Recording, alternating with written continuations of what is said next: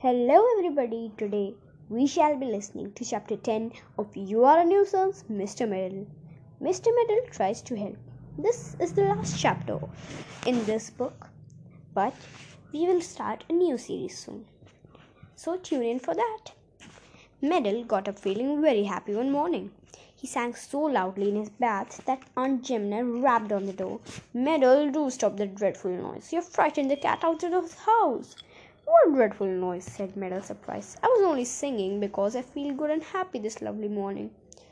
Oh dear, said his aunt. That means you you'll want to help everyone and interfere with everything. I know you, Meddle. Anyway, stop that singing, or whatever it is.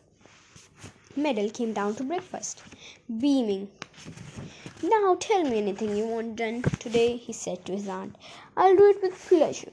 I don't want your help, thank you, said Aunt Jemima. Last time you helped me, you said you had weed the garden, and you went and pulled the little seedlings instead of the weeds. I don't want any more of your help. Well, Aunt, it's not good for you to stop somebody when they want to do kindness, said Meddle offended. All right, do your kindness, but do go and offer it to somebody else, not me, said his aunt. Why not Dame Grumble? She hurt one of her feet and can't do her shopping properly. Go and offer her some help. I don't like Dame Grumble much, said Meddle. She's got a sharp tongue. So have I, said his and I shall use it in a minute you don't stop putting marmalade on your porridge, Meddle. Oh dear, I thought I was putting on golden syrup, said Meddle. Well, I'll go and see if Dame Grumble wants any errands running, but I hope she doesn't. Off he went round to Dame Grumble's little cottage after breakfast. He found her hobbling about in the kitchen, grumbling hard to her old black cat. I've got something to send you away, snapped there you sit as lazy as anything and let the mice run around at night. And you put yourself in my way so that I follow and hurt my foot. And now I've got to go out shopping and hobble along in pain. For shame, Smudge. Smudge took no notice at all, but washed herself all over very carefully. Meddle rapped on the door, and Dame Grumble called loudly, Come in, come in, don't stand there, knocking and knocking. Can't you bring the washing in and put it down on the table for me as usual? No, said Meddle, stepping inside. I'm not the washerwoman, I'm Meddle. And what have you come bothering me for? asked Dame Grumble. Bless the fellow, he's gone and trodden on the cat already. Well, it shouldn't sit down on a black rug, said Meddle. A black cat should have the sense to sit on a white one. Look how she scratched me, and all I came was for ask you if I could do your shopping for you.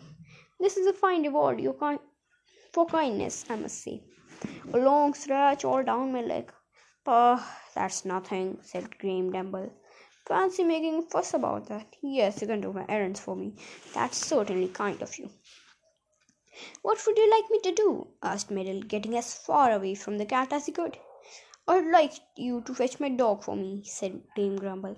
He said the words, the animal doctor, you know, and I want my dress back from the cleaners. Well, I don't know how about getting your dog, said Meddle nervously. Is he fierce at all? Now he's a lamb, said Dame Grumble. He's a pet, and he never growls. He's so good tempered you can take his lead with you, and he will follow you close to your heel without any trouble at all. Well, this sounded all right to Meddle. He could manage a dog like that. What about your dress? he asked. That should be quite ready, said Dame Grumble. Here's the ticket for it. It's white with a black collar, and I'll just scribble a note for the vet about the dog. His name is Patch, and he's brown with spots on his back. There you are. You can't possibly mix, make a mistake. Meddle put one ticket in his left hand pocket and one in the right. Now I shan't mix them up, he said. Well, goodbye, Dame Grumble. I will be soon back with your dog and your dress. He went off down the road to the woods. He couldn't make himself heard at the front door, so he went round to, to the yard where there were cages of dogs of all kinds. They set up a great barking when they saw Meddle. A worried looking kennel worker looked round the corner to see what the matter was. What do you want? she said. Have you come to fetch a dog? Yes, I want Dame Grumble's dog. What is he like? asked the girl. Could you take him out of the cage yourself, please? I've got a herd dog here, and I can't leave him for a bit. That's all right, said Meddle, and he finished, fished a bit of paper out of his pocket. I've got a description of the dog here. He is white with a black collar. I've got to look around and see if I can spot him. He looked in all the cages. He couldn't see a dog with a white collar with white coat and black collar. But at last he came to a very big cage, and inside was a grey white dog, wearing a black collar. It was rather a big dog, and Meddle really didn't like the look of it. Still, Dame Grumble said it was as quiet as a lamb, a real pet. He thought to himself, Come along, Patch, good dog, a nice dog. The dog seemed even more surprised at Meddle, and even more surprised when his door was opened and he was let out. Meddle snapped the lead, lead on the big dog's collar. Come along, he said. Home, doggy, home. The dog growled. Meddle was startled. Oh, naughty, he said. Your mistress said you'd never growl. Come along now. He dragged the dog out of the yard. Calling good-bye to the kennel worker as he went out of the gate, he walked, the dog dragging behind him.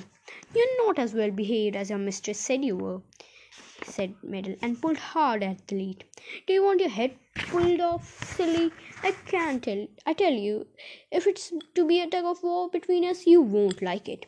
The dog growled so fiercely that Meddle felt alarmed. It sat down hard, and Meddle began to despair of ever getting it home. Then he had a break bright idea. He saw the butchers nearby and felt pleased. I'll just dive down to the railings here for a moment, he told the dog. Then I'll slip over to the butcher's and buy a big bone. Then you will come after me quick and quickly enough then. He went to buy a bone, and as soon as he came back, the dog wagged his tail at him and tried to jump to the bone. Meddle stuffed it into his pocket. Now, if you follow me quickly, smelling your bone all the way, he said, and maybe I will give it to you when we get home. The dog trotted after him, jumping at Meddle's pocket and tearing it. Meddle was annoyed. He scolded the dog, which at once showed its teeth in a very alarming clean manner. Here's the cleaners, said Meddle, relieved. He tied the dog to the fence nearby and disappeared into the shop. He pulled out the other bit of paper from his second pocket. I've come for a dress sent to be cleaned for Dame Grumble, he said. It's, let me see, it's brown with white spots on the back. I haven't a brown dress with white spots in the back, said the girl. It's a brown dress without spots, though. That must be the one. I expect it to be sent. I expect it was sent to have the spots cleaned off the back. Oh, yes, I expect it was, said Meddle. Can I take it, please? I'm in a hurry. I've got a dog waiting outside. You certainly have, said the girl. He's howling the place down, my word. Doesn't he look fierce too? He does rather, said Meddle, his heart sinking at the sight of the very angry dog. It was always pulling the fence down in its antics. Come on, Patch, we haven't far to go now, said Meddle, and took the lead again. The dog at once smelled the moon in his pocket and jumped at him. Meddle sat down heavily in a puddle and dropped the brown dress in the mud. He pushed off the dog and got up, looking very angry indeed. Look what you have done, messed up a nice clean frog belonging to your mistress, he scolded the dog. The dog looked at as, as if it was about to knock him over again. So Meddle hastily took the bone out of his pocket and gave it to him. The dog snatched it and wanted to sit down and eat it straight away. No, you come along home, said Meddle, pulling hard. I'm tired of you. Come along. Soon a few more dogs joined them, smelling the bone that the big dog carried. Meddle was really frightened. Oh dear, it looked as if there would be a fine old dog fight soon. Dame Grumble's dog was growling without stopping now. Then a woman called out from over the road in a very angry voice, Hey, you, what are you doing with my dog? Which dog's here? shouted back Meddle. Call him. I don't want all of these tiresome animals around me. Call him off. I'll tell a policeman, you robber, cried the woman. Stealing dogs like that. Meddle went off, scowling, dragging the big dog behind him with even more difficulty. Six of the dogs followed him in delight, sniffing the delicious bone that was being that was being carried by the big dog. Poor Meddle was very, very thankful when he reached Dame Grumble's house. He dragged the dog into the kitchen and shut the door. The dog saw the cat and immediately flew at it. Smudge tore up the grandfather clock and sat there on the top, spitting with rage. The dog jumped at the clock and brought it down with a tremendous crash. The cat leaped to the top of the curtains. Meddle almost jumped out of his skin, and the dog fled under the table in fright. Dame Grumble came rushing in from the garden. What's all this? What's the matter with Sponge? What was this crash? Oh, my beautiful clock. Who knocked it over? You're a horrible, snarling, bad tempered dog, said Meddle, in a very bad temper himself now. Take your nasty animal and your dress. I have had enough of doing your errands for you. He flung the merry dress on the table and turned to go. Oh, cried Dame Grumble, what a dirty dress! And it isn't even mine. Mine was white with a black collar. I told you so.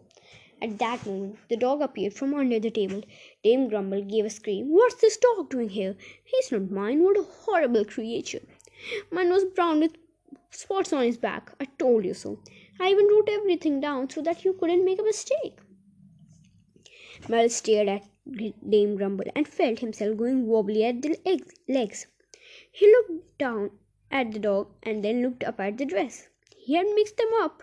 The dog should have been brown with black spots, not the dress, and the dress should have been white with a black collar, not the dog. Oh dear, oh dear, what was he now to do? He crept out to the door. He opened it, but before he could escape out of the front gate, he marched straight into a big policeman, who was followed by the angry woman who shouted at him in the street. The policeman caught hold of his arm. "I want to know where the where is the dog you stole from the kennels," he said sternly. "It's been reported to me. Where's the dog?" "I didn't steal it," said Miss said Mr. Meddle. "It was all a mistake." The dog appeared at the door and saw its mistress. It rushed to her, and with whines of delight. Then Dame Grumble appeared and began to talk so loudly to the policeman that Meddle was able to escape. He rushed out thankfully back to his Aunt Jemima's and put himself to bed, out of everybody's way. But that wasn't a bit of good. Dame Grumble, the policeman, the woman, and the dog all came to his aunt's house, and before poor Meddle could even hide in his wardrobe, they were all around his bed.